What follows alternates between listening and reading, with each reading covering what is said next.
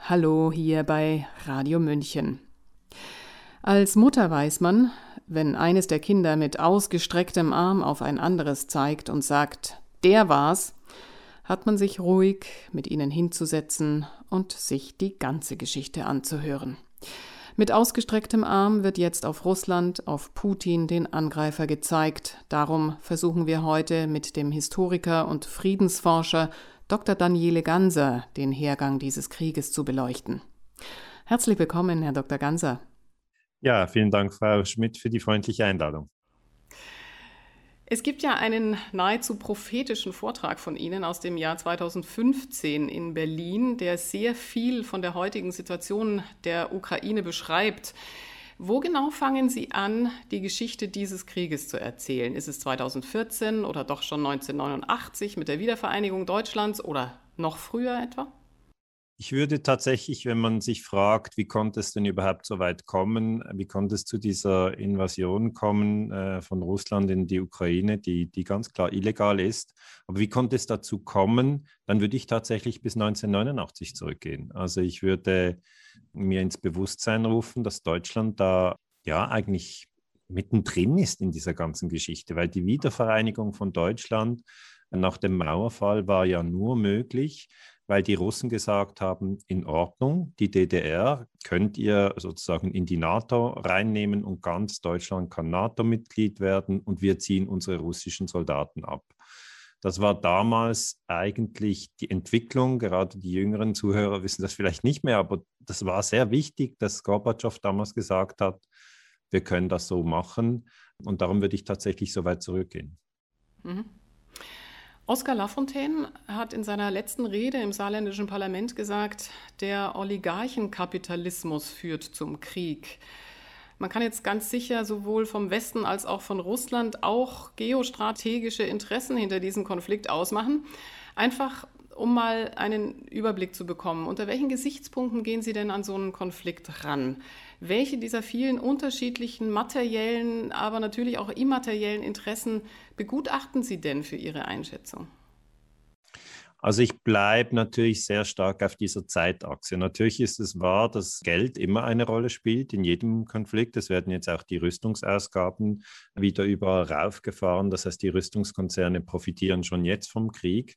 Und die Menschen, die Zivilisten vor Ort sind eigentlich immer die Menschen, die leiden. Das war in Afghanistan so, das ist im Jemen so, das ist im Ukraine-Krieg so, das war im Libyen-Krieg so. Das ist eigentlich immer diese Zweiteilung, die Menschen leiden und die Rüstungsindustrie profitiert. Das heißt, ich sehe schon, ja, diese Analyse, dass man sagt, ja, Oligarchen muss man anschauen oder Oberschicht oder Rüstungskonzerne äh, muss man anschauen. Aber mein Weg ist eigentlich oft der, dass ich auf die Zeitachse gehe. Und wenn Sie erlauben, wenn ich noch mal was sagen kann zur Zeitachse. Also nach der deutschen Wiedervereinigung wurde Russland versprochen, dass man die NATO nicht nach Osten ausdehnt. Da gibt es die Protokolle, wie der amerikanische Außenminister Baker eben Gorbatschow besucht hat. Und dann hat er diesen berühmten Satz, diese kurze Aussage, not an inch, also keinen Zentimeter werde man dann die NATO weiter ausdehnen. Und dieses Versprechen wurde eben gebrochen. Das will man hier im Westen nicht hören. Es gibt immer wieder auch Zeitungsartikel, die sagen, nein, dieses Versprechen hat es nie gegeben und so weiter. Aber da bin ich ganz sicher, es hat dieses Versprechen gegeben.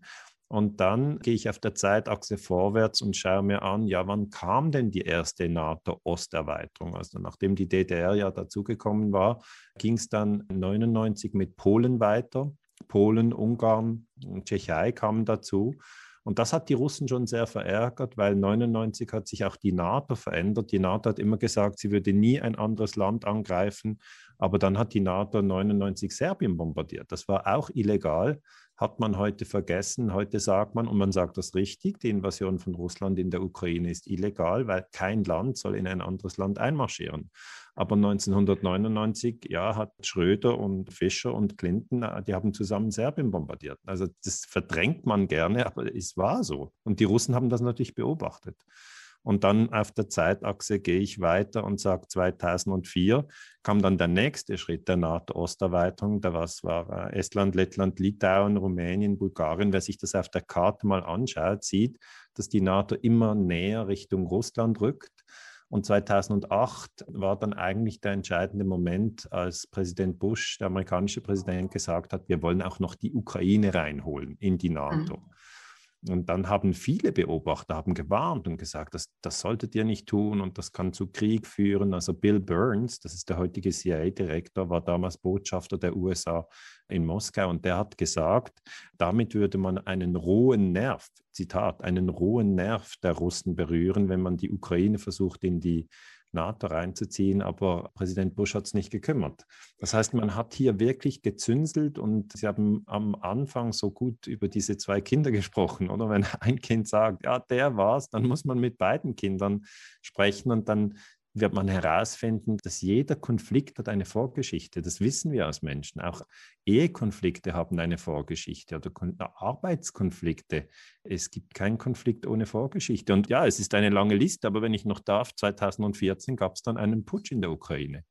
Und nach diesem Putsch, meiner Meinung nach ein Putsch, den Victoria Newland organisiert hat, also eine Mitarbeiterin von Präsident Obama, also ein amerikanischer Putsch, meiner Meinung nach, nach diesem Putsch hat sich eben der Osten der Ukraine, Donbass, hat sich abgespalten und hat gesagt, wir folgen dieser Putschregierung nicht. Und die Krim hat sich abgespalten und zu Russland gesellt.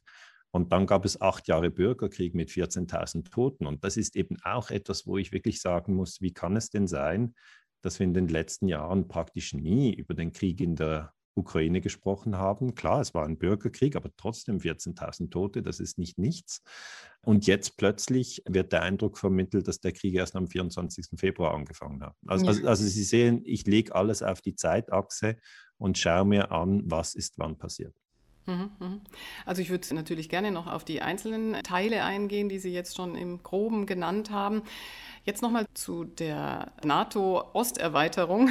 Jetzt dreht sich das Rad der Geschichte ja natürlich aber auch weiter. Viele Länder sind eben beigetreten und Sie formulieren das so, als wären das quasi Annexionen gewesen. Waren es nicht doch freie Entscheidungen, Zutrittsgesuche?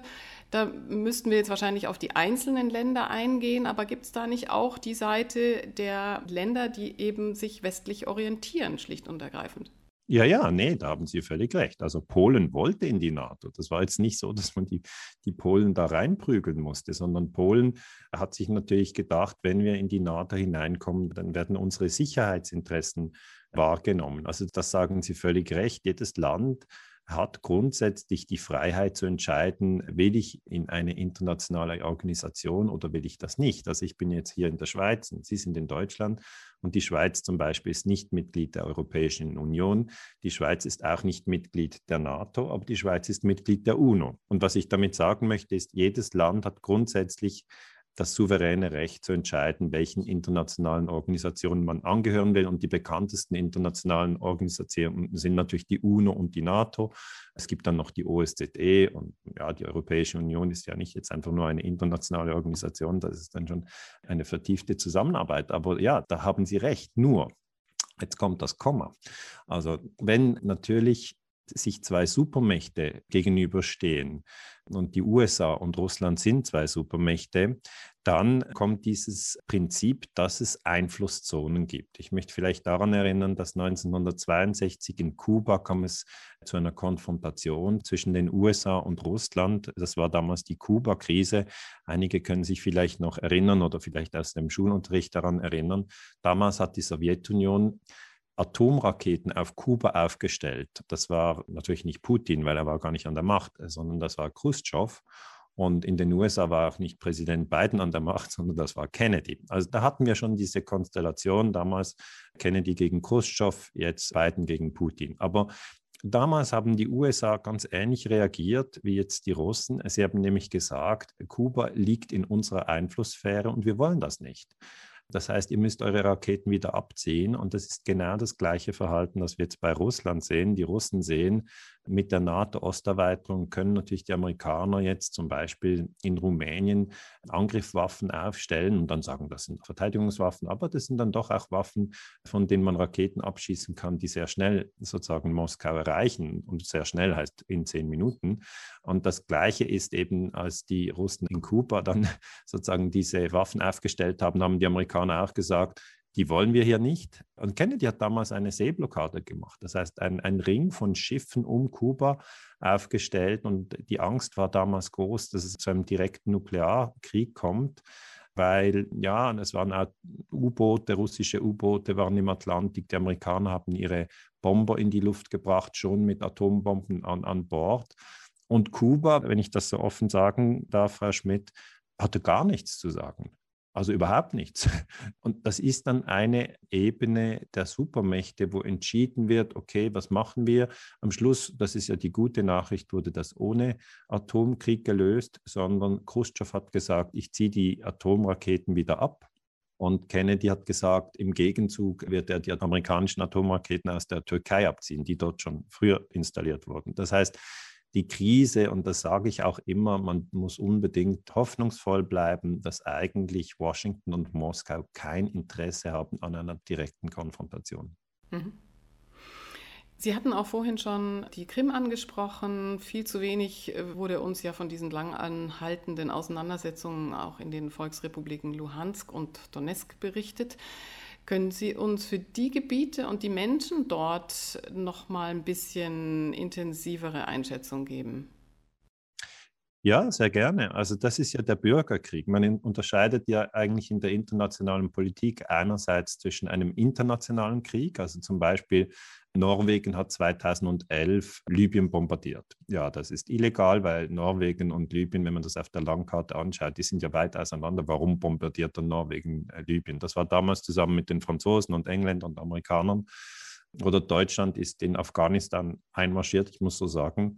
Das ist auch illegal. Man sollte keine Soldaten in ein anderes Land schicken. Das sind internationale Konflikte, wo Soldaten sozusagen in einem anderen Land sind. Und Putin hat jetzt russische Soldaten in die Ukraine geschickt. Das ist ein internationaler Konflikt und das ist illegal. Jetzt. Die andere Sache mit dem Bürgerkrieg, das ist zwischen 2014 und 2022. Da schießen Ukrainer auf Ukrainer. Das ist es hört sich vielleicht komisch an, aber das ist tatsächlich nicht illegal, weil das UNO-Gewaltverbot ist ein Prinzip, das nur eigentlich zwischenstaatliche Kriege verbietet. Also zum Beispiel, wenn ich es nochmal ganz einfach erklären kann, als die USA den Irak angegriffen haben 2003, ist das ja ein klar zwischenstaatlicher Konflikt. Die USA auf der einen Seite, der Irak auf der anderen Seite. Das war Präsident Bush und Tony Blair, britischer Premierminister. Das ist illegal weil das UNO-Gewaltverbot sagt, alle Mitgliedstaaten unterlassen in ihren internationalen Beziehungen jede Androhung oder Anwendung von Gewalt. Zitat Ende. Jetzt der Bürgerkrieg, den Sie ansprechen, der ist ausgebrochen nach dem Putsch. Es gab einen Putsch im Februar 2014, da sind sich auch alle einig. Über was man nicht einig sein kann, ist, wie dieser Putsch zustande gekommen ist. Aber gehen wir mal davon aus, 20. Februar 2014 gab es diesen Putsch in der Hauptstadt der Ukraine und die Hauptstadt heißt Kiew. Und in dieser Hauptstadt gibt es einen Platz, das ist der Maidan, das ist einfach der größte und bekannteste Platz. Und auf diesem Platz haben sich die Menschen versammelt und dort kam es dann zum Putsch.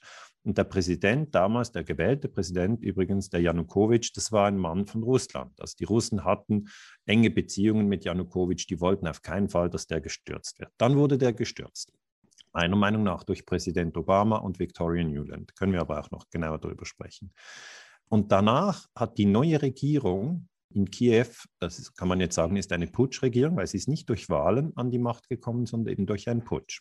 Dann hat die Putschregierung größte Mühe bekommen, das Land zusammenzuhalten, weil wir haben ja in der Ukraine Minderheiten. Das sind russische Minderheiten, die wohnen auf der Krim und die wohnen im Osten des Landes, Donetsk und Luhansk. Und die haben dann alle gesagt, oh, diese Putschregierung, die akzeptieren wir nicht, wir spalten uns ab. Also wenn man das jetzt sagt, das wäre wie wenn es jetzt in Berlin einen Putsch gibt, es kommt eine neue Regierung an die Macht und Bayern sagt, dieser Regierung folgen wir nicht, wir spalten uns ab. Und dann hat die Regierung in Kiew Panzer gegen den Donbass geschickt. Das war kurz nach dem Putsch. Also der Putsch war im Februar 2014 und die Panzer sind dann im April gerollt. Und für die ukrainischen Soldaten war das sehr schwierig, weil sie hatten natürlich das Abzeichen der ukrainischen Armee, mussten jetzt aber gegen andere Ukrainer kämpfen. Das ist ein Bürgerkrieg. Das ist also Bruder gegen Bruder. Und das war sehr schlimm, Einige haben dann auch die Befehle nicht ausgeführt und wir haben das eigentlich so ein bisschen unter kleinere Probleme der Welt haben wir das abgehandelt. Also dieser achtjährige Konflikt, 14.000 Tote, der wurde vom Westen, Westen sage ich jetzt Deutschland, Österreich, Schweiz, wurde der nicht sehr ernst genommen. Ich habe, Sie haben das erwähnt, dann 2015 einen Vortrag in Berlin gehalten, habe ich über den Putsch gesprochen und habe ich über diesen Bürgerkrieg gesprochen, habe gesagt, wir müssen diesen Bürgerkrieg sehr ernst nehmen weil im schlimmsten Fall kann das eine russische Invasion erzeugen, wenn die Amerikaner jetzt wirklich versuchen, die Ukraine in die NATO zu ziehen. Das heißt, dieser Konflikt im Donbass, der dauert schon acht Jahre. Und ja, da haben natürlich sehr, sehr viele Menschen schon gelitten. Der Krieg ist nicht jetzt im 2022 ausgebrochen, sondern eben im 2014. Mhm. Also Sie gingen ja immer davon aus, dass die NATO das Ziel verfolgen würde, die Ukraine dazu zu holen. Wie viel Eigenermächtigung trauen Sie jetzt dem Volk zu? Wie viel Unterwanderung und Manipulation setzen Sie voraus? Also die NATO hat eben einen Gipfel gemacht in Bukarest 2008. Bukarest ist die Hauptstadt von Rumänien und es ist normal, dass die NATO sich immer wieder trifft. Und dort an diesem Gipfel hat die NATO beschlossen, dass man Georgien und die Ukraine in die NATO holen will. Und da hat das Volk in der Ukraine oder das Volk in Georgien genau gar nichts dazu zu sagen. Also es war ein Entscheid auf geostrategischer Ebene. Und das ist in etwa so wie in Deutschland. Was hat denn das deutsche Volk dazu zu sagen gehabt, dass die Bundeswehr nach Afghanistan geht? Null nichts zu sagen. Das heißt nicht, dass ich als Historiker sagen kann, was denn jetzt das deutsche Volk zum Afghanistan-Krieg meint. Ich kann auch nicht genau sagen, was das Volk in der Ukraine zum NATO-Beitritt meint. Ein Teil des Volkes hätte vielleicht sehr gerne einen NATO-Beitritt, ein anderer Teil hätte das nicht unbedingt gerne. Also es kommt halt sehr darauf an, welchen Teil man anschaut in der Ukraine. Ich habe den Eindruck, dass die Minderheiten, also die russischen Minderheiten auf der Krim und im Donbass, dass die keinen NATO-Beitritt wollen, aber dass zum Beispiel Klitschko, also der bekannte Boxer, der ist jetzt Bürgermeister in Kiew, der war am Putsch maßgeblich beteiligt und er möchte natürlich das Land in die NATO führen. Und auch Poroschenko, der Präsident, der 2014 dann durch den Putsch an die Macht gekommen ist, der hat gesagt in, in einem seiner ersten Interviews, er möchte die Ukraine in die NATO führen. Und auch Zelensky hat eigentlich dieses Ziel verfolgt. Jetzt ist es aber ein bisschen anders. Also Zelensky ist jetzt am Abwägen, ob er vielleicht doch Putin versprechen soll, dass die Ukraine nie in die NATO kommen wird. Aber wenn ich diese ganzen Namen erwähne, Klitschko, Zelensky, Poroschenko, Bush, Putin, dann sehen Sie, das sind alles eigentlich internationale Politiker, Staatenführer. Und das Volk selber wird eigentlich nicht gefragt. Also auch als Norwegen Libyen bombardiert hat 2011, wurde das Volk in Norwegen nicht gefragt. Mhm. Man könnte eine Umfrage machen, auf jeden Fall. Und dann werden Sie sehen, ein Teil ist dafür, ein Teil ist dagegen. Aber ich könnte Ihnen jetzt nicht sagen, prozentual, welcher Teil in der Ukraine. Es sind 44 Millionen Menschen. Also nach Schweizer Prinzip ja, müsste man eine Volksabstimmung machen. Wollen Sie in die NATO oder wollen Sie nicht? Eine solche Volksabstimmung hat es nicht gegeben. In der Schweiz hatten wir immer wieder Abstimmungen, wollt ihr in die UNO? Ja, und da hat die Schweiz sehr lange gezögert, bis man überhaupt in die UNO kam. Man hat mehrmals darüber abgestimmt, mehrmals Nein gesagt. Und dann erst im 21. Jahrhundert hat man gesagt, okay, wir gehen in die UNO. Aber dann habe ich die Basis als Historiker. Ich kann sagen, das ist die Stimmbeteiligung, das haben die Menschen abgestimmt. Und so etwas gibt es ja dann gar nicht in der Ukraine mhm. zur Frage der NATO. Da kommen wir auch jetzt zum Thema Information. Wir wissen, dass Kriege mit Waffen aber auch durch die Informationshoheit geführt werden. Es sind also auch immer Medienkriege. Die EU hat uns aktuell den Zugang zu russischen Informationen gesperrt. Woher nehmen Sie denn in Ihrer historischen Arbeit die Informationen und woher in der aktuellen Situation? Also bei der historischen Arbeit war zum Beispiel Wikileaks sehr wertvoll, weil diesen Brief, den Bill Burns, Bill Burns ist eben jetzt der CIA-Direktor in den USA und der war früher Botschafter von den USA in Russland. Ich habe das schon erwähnt, aber er hat während diesem Gipfel in Bukarest 2008 eindringlich davon gewarnt, die Ukraine in die NATO zu ziehen. Und er ist nicht irgendwie ein Putin-Versteher oder was man da immer sagt, irgendwie, wenn jemand sagt, das ist gefährlich, heißt es so, oh, du bist Putin-Versteher. Nein, er ist der CIA-Direktor, der jetzige. Und das sind eigentlich interne Dokumente, die man natürlich suchen muss, ja. Und über Wikileaks wurden die veröffentlicht, die waren aber zuvor geheim. Das heißt, ich brauche natürlich schon ziemlich viel Zeit, bis ich meine Daten zusammen habe. Andere Daten sind dann eben die Daten zum Putsch 2014. Also da ist eine der großen Fragen, da haben Scharfschützen von den Dächern sowohl die Demonstranten als auch die Polizisten erschossen. Und das ist eine Strategie, um Chaos erzeugen in einem Land, weil dann denken die ja, die Demonstranten haben dann ja Tote in ihren Reihen und sie denken, ja, das muss wohl die Polizei gewesen sein. Und umgekehrt denkt die Polizei, wir haben hier Tote in unseren Reihen, das müssen wohl die Demonstranten gewesen sein. Und beide Parteien verstehen nicht, dass es eine dritte Partei gibt. Und das ist diese Partei der unbekannten Scharfschützen, die auf den Dächern waren. Und gerade dort war es sehr, sehr kompliziert, das überhaupt aufzuschlüsseln. Wer waren diese Schützen? Katkanowski hat eine sehr gute Studie dazu gemacht. Er ist äh, von einer kanadischen Universität. Also da gibt es dann schon in der Forschung Menschen, die sich richtig reinhängen und die lange zu diesen verschiedenen Fragen forschen. Aber ich würde jetzt mal sagen, für die Zeit, die wir jetzt haben, also ab 24. Februar nach der Invasion von Putin, ist es natürlich wichtig, die verschiedenen Sender eigentlich zu hören, wenn man kann. Also man sollte immer den Feindsender und den eigenen Sender hören, wenn man kann. Aber Sie haben äh, gesagt natürlich, dass beide Seiten jetzt auch einen Informationskrieg führen und auch den Gegensender abstellen. Ist eigentlich ja oft so. Aber wir haben eine Informationsrevolution. Also die Leute können sich schon, sie können den Spiegel anschauen und die können den Antispiegel anschauen. Das kann man übers Internet machen. Früher, ich sage jetzt mal, ja, 99, als Deutschland Serbien bombardiert hat, gab es das Internet noch nicht. Also nicht in dieser Art, vielleicht wie wir es heute nutzen. Es gab schon das Internet, aber es war halt nicht so üblich, dass man sich vor den Computer setzt und kurz eingibt, Spiegel, was schreibt gerade der Spiegel über den Kampf in der Ukraine? Und dann gibt man noch einen Antispiegel, was schreibt der Antispiegel? Das ist heute eigentlich bei Leuten, die gewohnt sind zu recherchieren, üblich, dass sie sagen, ich schaue mir mal, was ARD sagt und dann schaue ich mir an, was RT Deutsch sagt und dann ja, wird die Wahrheit vielleicht vielleicht irgendwo dazwischen liegen. Aber das ist heute wirklich, muss ich vielleicht auch betonen, das ist ein Vorteil. Also es ist diese digitale Revolution gibt uns die Möglichkeit, verschiedene ja, Stimmen zu hören, wenn wir denn wollen. Also wenn wir uns nicht anstrengen, dann bekommen wir natürlich immer nur die, ja, ich sage mal, die vorgefertigte Meinung. Und wenn verschiedene Beiträge oder ganze Medien nicht gelöscht oder eben zensiert werden, dann haben wir die Möglichkeit, das ist richtig. Sie haben Deutschland prophezeit, dass es in eine Rattenfalle gelockt würde, nämlich eine gewisse Rolle einzunehmen bei der Aufgabe, die Ukraine in die NATO zu manövrieren. Wie nah sind wir denn dem Zuschnappen dieser Falle bereits gekommen? Immerhin hat Bundeskanzler Scholz ein militärisches Eingreifen ausgeschlossen, wenn ich Sie als Historiker überhaupt so aktuelle Dinge fragen darf. Das dürfen Sie schon, das dürfen Sie mhm. schon. Also es wird eben oft vergessen, wie wichtig Deutschland in diesem ganzen Konflikt ist. Oder man hat vielleicht manchmal das Gefühl, ja, was jetzt Deutschland noch dazu sagt oder was Serbien oder was Dänemark sagt oder was Norwegen oder die Schweiz sagt, ist egal. An dieser Aussage stimmt Folgendes. Was die Schweiz oder was Serbien oder was Dänemark oder was Norwegen zu diesem Konflikt sagt, ist tatsächlich ein bisschen egal, weil das sind kleinere Länder. Aber Deutschland gehört zu den fünf größten Wirtschaftsnationen der Welt, ja, auf einer Ebene mit China, auf einer Ebene mit den USA, auf einer Ebene mit Japan, also nicht auf der gleichen Ebene, aber in diesem Club der fünf.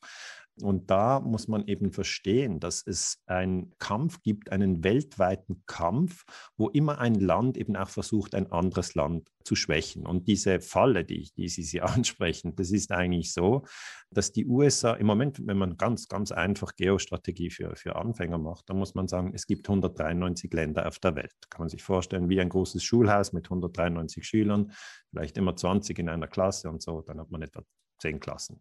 Und dieses Gebilde nennt sich dann internationale Politik und ein Land ist aber jetzt am mächtigsten. Das sind die USA und sie befinden sich in einer Rivalität mit, mit China. Das ist das nächst aufstrebende Land, das versucht, die USA zu überholen.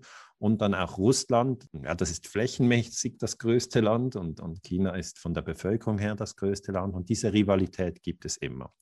Und die USA haben dann, und das hat Georg Friedmann in einem Vortrag dargelegt, das ist ein amerikanischer Geostratege, die USA haben dann eigentlich das Ziel, dass sie nicht wollen, dass Deutschland und Russland sehr gut zusammenarbeiten. Weil wenn die sehr gut zusammenarbeiten, dann werden die immer stärker und das ist sozusagen auf dem eurasischen Feld, Eurasien, das ist Europa und Asien zusammengenommen, werden die immer stärker.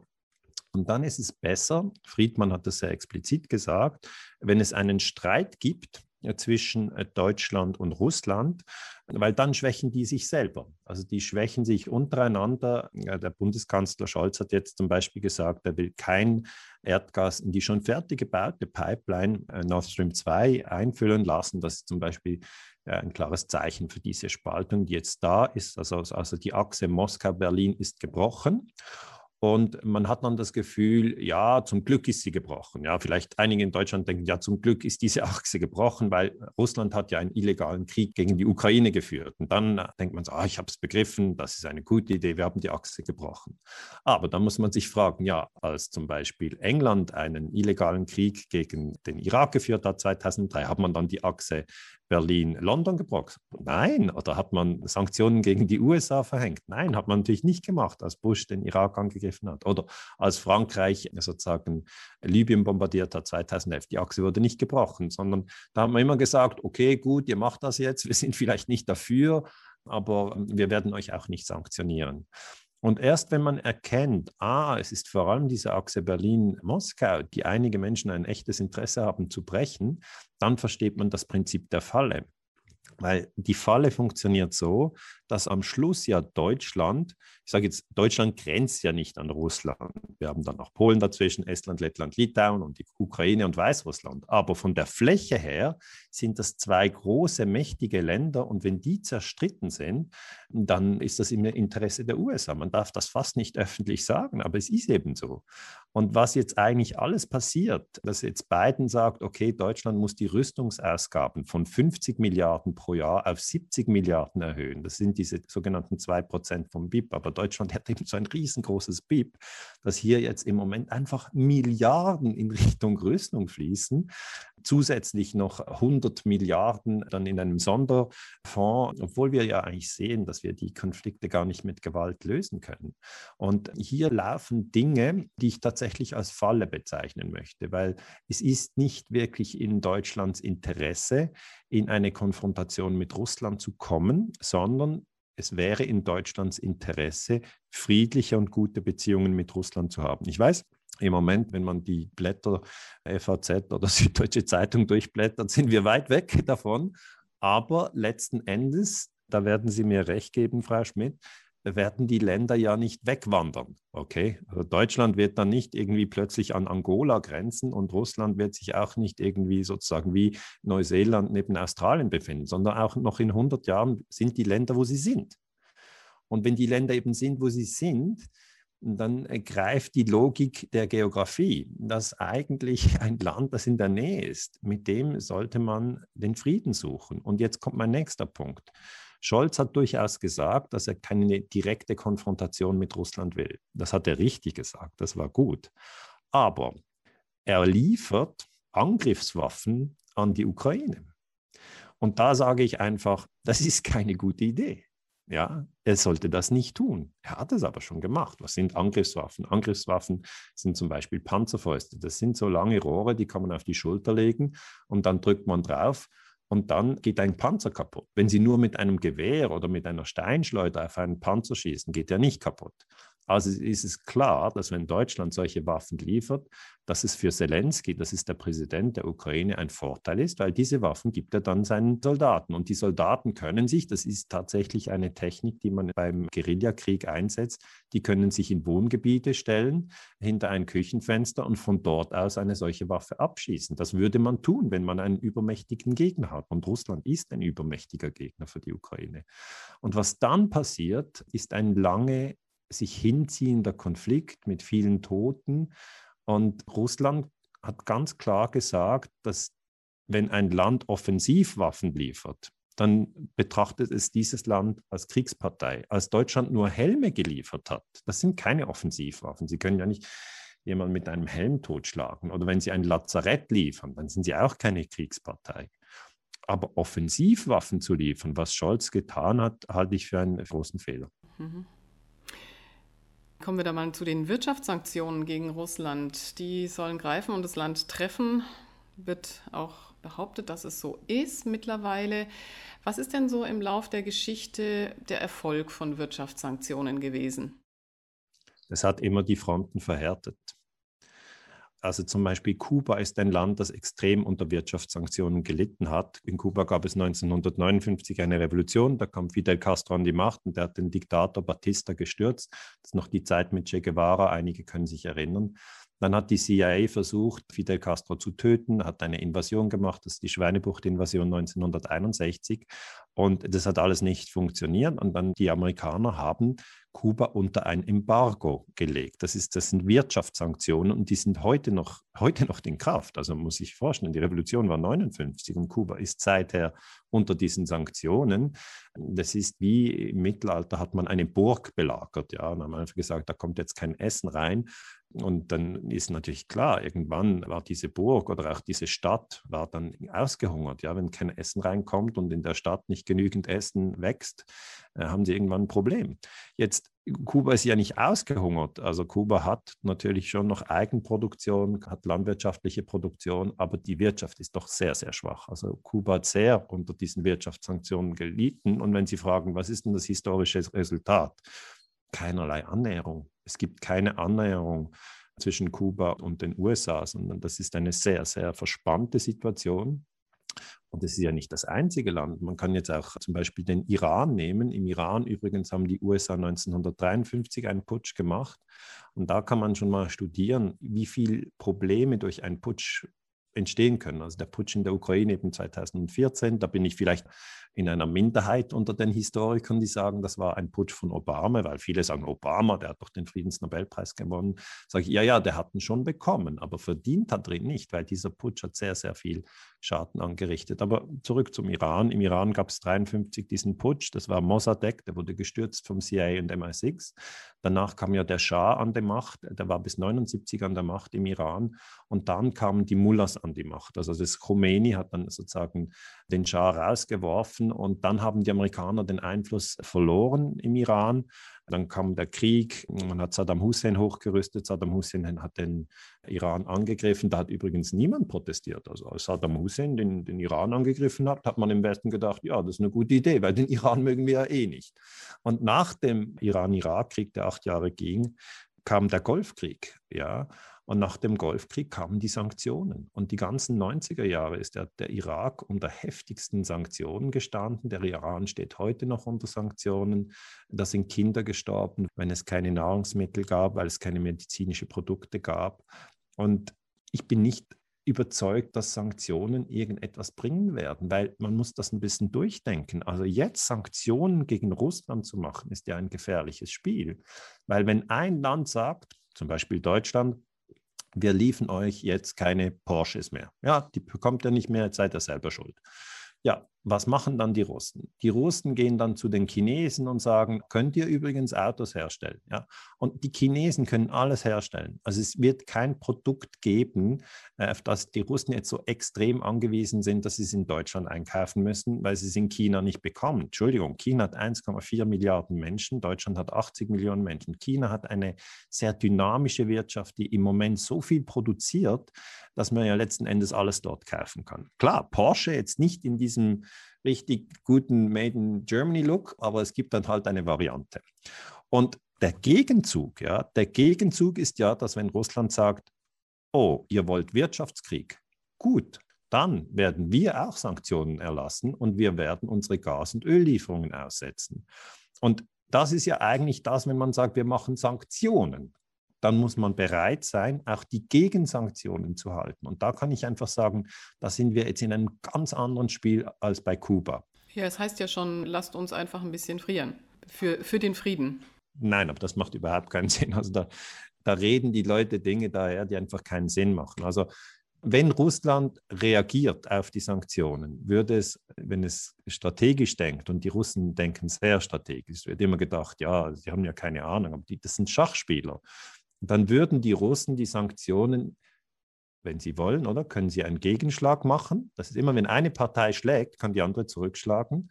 Und jetzt hat die Europäische Union hat diese Sanktionen erlassen, kann man ja auch machen. Ja. Die Schweiz sogar, die Schweiz, das muss ich kritisieren, trägt diese Sanktionen mit. Die Schweiz hat immer gesagt, wir sind neutral. Und zack, plötzlich, die Neutralität ist erst im Fenster. Also da bin ich sehr erschüttert, auch über die Schwäche der Schweiz, dass man das sofort mitgemacht hat. Ich sage, hat man denn Sanktionen gegen die USA erlassen, als die 2003 äh, den Irak angegriffen hat? Erlässt man Sanktionen gegen Saudi-Arabien, weil die Jemen bombardieren? Also wissen Sie, da könnte man über viele, viele Dinge sprechen, geht jetzt nicht. Aber ich möchte einfach sagen, wenn die Russen sich sozusagen genügend provoziert fühlen, ja, dann warten sie bis im November und dann ist der Moment, wo man Öl und Gas abstellen kann, ohne Vorwarnung. Und das schlägt sofort ein in Westeuropa. Es ist ein bisschen dümmlich, wenn man sagt, du, ich sanktioniere dich, aber man ist eigentlich die Seite, die auf Öl und Gas angewiesen ist. Das ist so wie, wenn der Sohn zur Mutter sagt, ich koche jetzt nicht mehr für dich. Ja, äh, die Mutter kocht sehr oft für den Sohn. Man muss immer das wirtschaftliche Kräfteverhältnis sehen. Und da sehe ich einen blinden Aktionismus in Europa, der überhaupt keine sachliche Auslegeordnung macht und sagt, okay, ja, das, was schmerzt, was wirklich schmerzt, sind die Finanzmärkte. Ja. Man kann natürlich sagen, gut, wir sperren jetzt die Russen von den internationalen Finanztransaktionen. Aber was dann passieren wird, ist, dass die Achse Moskau-Peking gestärkt wird. Also eines der wirklich spannendsten Themen ist, wenn jetzt die Russen ihr Erdöl nicht mehr in Dollar verkaufen, sondern in Yuan, dann wird der Petrodollar gebrochen. Das ist wieder ein ganz eigenes Thema, Petrodollar, Finanzsystem, Finanzarchitektur.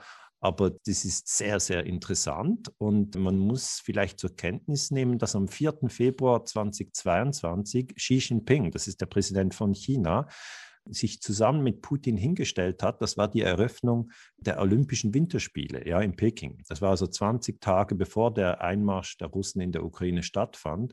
Und dann haben Xi Jinping und Putin erklärt, die NATO-Osterweiterung, die darf nicht weitergehen. Also das heißt einfach, die Ukraine darf nicht in die NATO. Und das ist sehr selten, dass China sich zur NATO direkt äußert. China hat sich immer so ein bisschen zurückgehalten und gesagt, ja, wir möchten einfach, dass ihr sozusagen freundschaftliche Beziehungen pflegt, etc. Aber das war ein ganz klares Zeichen von Peking, dass man mit Moskau steht und dass man diesen Kampf jetzt auch zusammen durchsteht. Nicht, dass Peking jetzt äh, Soldaten schickt, das auf keinen Fall. Aber wenn die wirtschaftlichen Daumenschrauben von der Seite von der NATO, also von Deutschland, von den USA gegenüber Russland erhöht werden, dann wird sich Russland verstärkt China zuwenden. Hm, das wird sehr, sehr spannend. Ja, und diese Ungleichbehandlung ist auch ein großes Thema, wenn da irgendwelche Kriegsverbrecher vor den Internationalen Gerichtshof sollen. Der Ruf danach, dass Putin dahin kommt, ist ja groß. Er ist jetzt ein Kriegsverbrecher, aber dann müssen eben alle anderen auch vor den Internationalen Gerichtshof. Jetzt hätte ich noch zum Schluss eine Bitte, eine Frage. Als Friedensforscher haben Sie sich wahrscheinlich so ein bestimmtes Besteck angeeignet, um dann auch aus diesen Krisen Möglichkeiten anzubieten, herauszukommen, mit dem sie Konflikte sezieren. Wollen Sie uns davon vielleicht ein bisschen erzählen? Ich denke da zum Beispiel an die Rollenübernahme oder ähnliches. Also das Wichtigste ist wirklich, dass wir eine tiefe Einsicht bekommen, dass Konflikte ohne Gewalt gelöst werden müssen. Das wissen wir eigentlich aus dem Privaten, wissen wir das ja. Wir haben immer wieder Konflikte und ich sage auch, wenn ich mit jungen Menschen spreche, ist absolut normal, dass wir Konflikte haben. Also jeder von uns hat Konflikte, fast täglich. Aber das Wesentliche ist ja, dass wir diese Konflikte ohne Gewalt lösen. Das wissen wir in der Beziehung also Mann-Frau oder einfach Beziehung, wie auch immer sie ist, oder Eltern-Kinder-Beziehung oder auch in der Schule Lehrer-Schüler-Beziehung oder Arbeitsplatz, Arbeitgeber, Arbeitnehmer-Beziehung. Es gibt immer wieder Konflikte, das ist normal. Aber wir müssen eine Kultur pflegen, indem wir die Konflikte ohne Gewalt lösen. Das ist einfach der erste Punkt. Und der zweite Punkt ist, diese Regel gilt auch in der internationalen Politik. Und man hat wirklich nach dem Zweiten Weltkrieg 1945 das UNO-Gewaltverbot erlassen. Ich habe schon erwähnt, wenn ich darf, zitiere ich es gleich nochmal. Es heißt wirklich, alle Mitglieder und gemeint sind die 100 93 Mitgliedstaaten der UNO unterlassen in ihren internationalen Beziehungen jede Androhung oder Anwendung von Gewalt. Das ist ein Zitat. Das heißt, daran sollten wir uns orientieren, weil das ist die Lehre aus dem Zweiten Weltkrieg. Im Zweiten Weltkrieg hatten wir 60 Millionen Tote und noch Hiroshima und Nagasaki und noch den Holocaust. Und also wirklich, da, da haben wir wirklich als Menschheitsfamilie haben wir wirklich den Tiefpunkt erreicht. Und das darf uns nicht mehr passieren. Jetzt haben wir in den letzten 70 Jahren aber immer wieder Kriege geführt. Und es ist wichtig zu verstehen, dass diese Kriege nicht nur von Russland geführt wurden. Russland hat jetzt einen illegalen Krieg geführt äh, oder führt ihn immer noch mit der Invasion in die Ukraine. Das muss verurteilt werden. Russland ist 1979 auch in Afghanistan einmarschiert. Das war auch ein illegaler Krieg. Aber Deutschland hat 1999 Serbien bombardiert. Deutschland ist 2001 in Afghanistan einmarschiert. Das ist auch beides illegal. Die Amerikaner haben Vietnam bombardiert. Sie haben in Chile die Regierung gestürzt. Sie haben die Regierung im Iran gestürzt, 1953. Sie haben 1954 die Regierung in Guatemala gestürzt. Sie ähm, haben Afghanistan natürlich bombardiert. Ab 2001 dann auch Vietnam, Kambodscha und Laos. Das ist alles illegal. Sie haben dann auch den Irak bombardiert etc. Das heißt, wir können nicht einfach sagen, ja, die andere Seite, ja, die führt Krieg, also der Russe, der böse Russe, ja, und wir, der gute Westen, nein, wir würden nie, wir würden nie Kriege führen. Und das, was wir jetzt eigentlich, ich glaube, tun müssen, ist, dass wir selber wach werden und merken, ach ja, stimmt, wir haben auch illegale Kriege geführt, aber es hat uns einfach nicht gekratzt, ja. Wer hat schon gegen die Bundeswehr in Afghanistan demonstriert? Das war doch gar kein Thema. Und jetzt kommen wir an einen Punkt, wo wir vielleicht grundsätzlicher über dieses UNO-Gewaltverbot nachdenken sollen. Und da, und das ist mir sehr, sehr wichtig, dass man eben auch die andere Seite hört, dass man also immer hinhört und sagt, ja, was sagen denn die Afghanen zu diesem Afghanistan-Krieg? Was sagen denn die Syrier? Die Deutschen hatten ja die Luftwaffe in Syrien. Die Amerikaner haben Syrien bombardiert. Was sagen denn die dazu? Was sagen denn jetzt die Ukrainer zu dieser Invasion der Russen? Was sagen die Libyer zur Bombardierung durch Frankreich? Und ich sage, da werden wir bei der Konfliktlösung nicht umhin kommen, wieder an diesen Punkt, den Sie ganz am Anfang unseres Gesprächs gesagt haben. Ein Kind schreit, aua, hier, ich bin Opfer, der andere ist Täter. Ja, vielleicht sieht man noch, wie das eine Kind dem anderen Kind so mit der gelben Schaufel über den Kopf schlägt und die sitzen im Sandkasten. Man denkt, es ist alles ganz klar, gut und böse ist klar geregelt. Und dann geht man hin und dann findet man aber erst heraus, dass das andere Kind dem Kind eben Sand in die Augen ge geworfen hat. Das ging aber so schnell, das hat man gar nicht gesehen. Das heißt, Konflikte sind so vielschichtig, dass wir uns unbedingt bemühen müssen, jetzt beide Seiten anzuhören und dass wir uns ganz intensiv darauf verständigen, dass wir versuchen, dass wir alles tun werden, um Konflikte ohne Gewalt zu lösen. Also das, sich in die andere Person hineinzusetzen und herauszufinden, du, was ist denn deine Sicht? Ja, oder was sind denn die Dinge, die, die aus deiner Sicht schmerzhaft waren früher? Oder, oder warum ist es dazu gekommen? Also diese Techniken sind sehr, sehr wichtig. Und ich finde auch für die Menschen, die jetzt vielleicht zuhören, sehr, sehr wichtig, dass wenn sie sich müde fühlen, vielleicht nach zwei Jahren Corona, fühlen sich ja viele auch müde und jetzt noch dieser Ukraine-Krieg, dass sie vielleicht manchmal auch mediale Timeouts nehmen. Also dass man wirklich dann nicht dauernd den Fernseher anschaut, weil das kann wirklich zu schweren Störungen führen, sondern dass man dann rausgeht in die Natur dass man auch das Schöne sieht im Leben. Es ist sehr wichtig, immer wieder das Gute und das Schöne zu sehen, weil es gibt so viele wunderbare Menschen, die gegenseitig sich helfen oder auch eine Blume, die Symmetrie einer Blume zu sehen. Es ist sehr wichtig, immer auch das Gute zu sehen. Ich untersuche schon seit 20 Jahren Krieg und Terror und ich habe es mir angewöhnt, dass wenn ich diese Arbeit gemacht habe, da habe ich sehr, sehr genau hingeschaut, aber dann dann tue ich etwas anderes. Dann gehe ich wirklich ganz bewusst wandern und genieße die Natur. Oder ich habe einen schönen Abend mit Freunden und, und, wir unterhalten uns ohne Abwertung, ohne dass man die anderen abwertet. Viele Kommunikation ist jetzt, ist jetzt zur Abwertung verkommen. Das, also ohne Abwertung mit anderen sprechen. Das ist sehr, sehr wichtig für den inneren Frieden. Es, es basiert letzten Endes alles auf dem inneren Frieden. Der ist ganz wichtig. Den muss man pflegen. Mhm und die Sprache pflegen, um dann solche Wörter wie Putin-Versteher nicht umzudeuten und falsch zu verwenden. Ja. Vielen, vielen Dank. Ja, ich danke, Frau Schmidt. Danke, dass wir uns ausführlich unterhalten konnten. Ich, ja, ich habe mich sehr über die Einladung gefreut. Das war der Historiker und Friedensforscher Dr. Daniele Ganser im Gespräch über die Vorzeichen und den Hergang des aktuellen Ukraine-Krieges. Mein Name ist Eva Schmidt und ich wünsche uns allen friedliche Zeiten.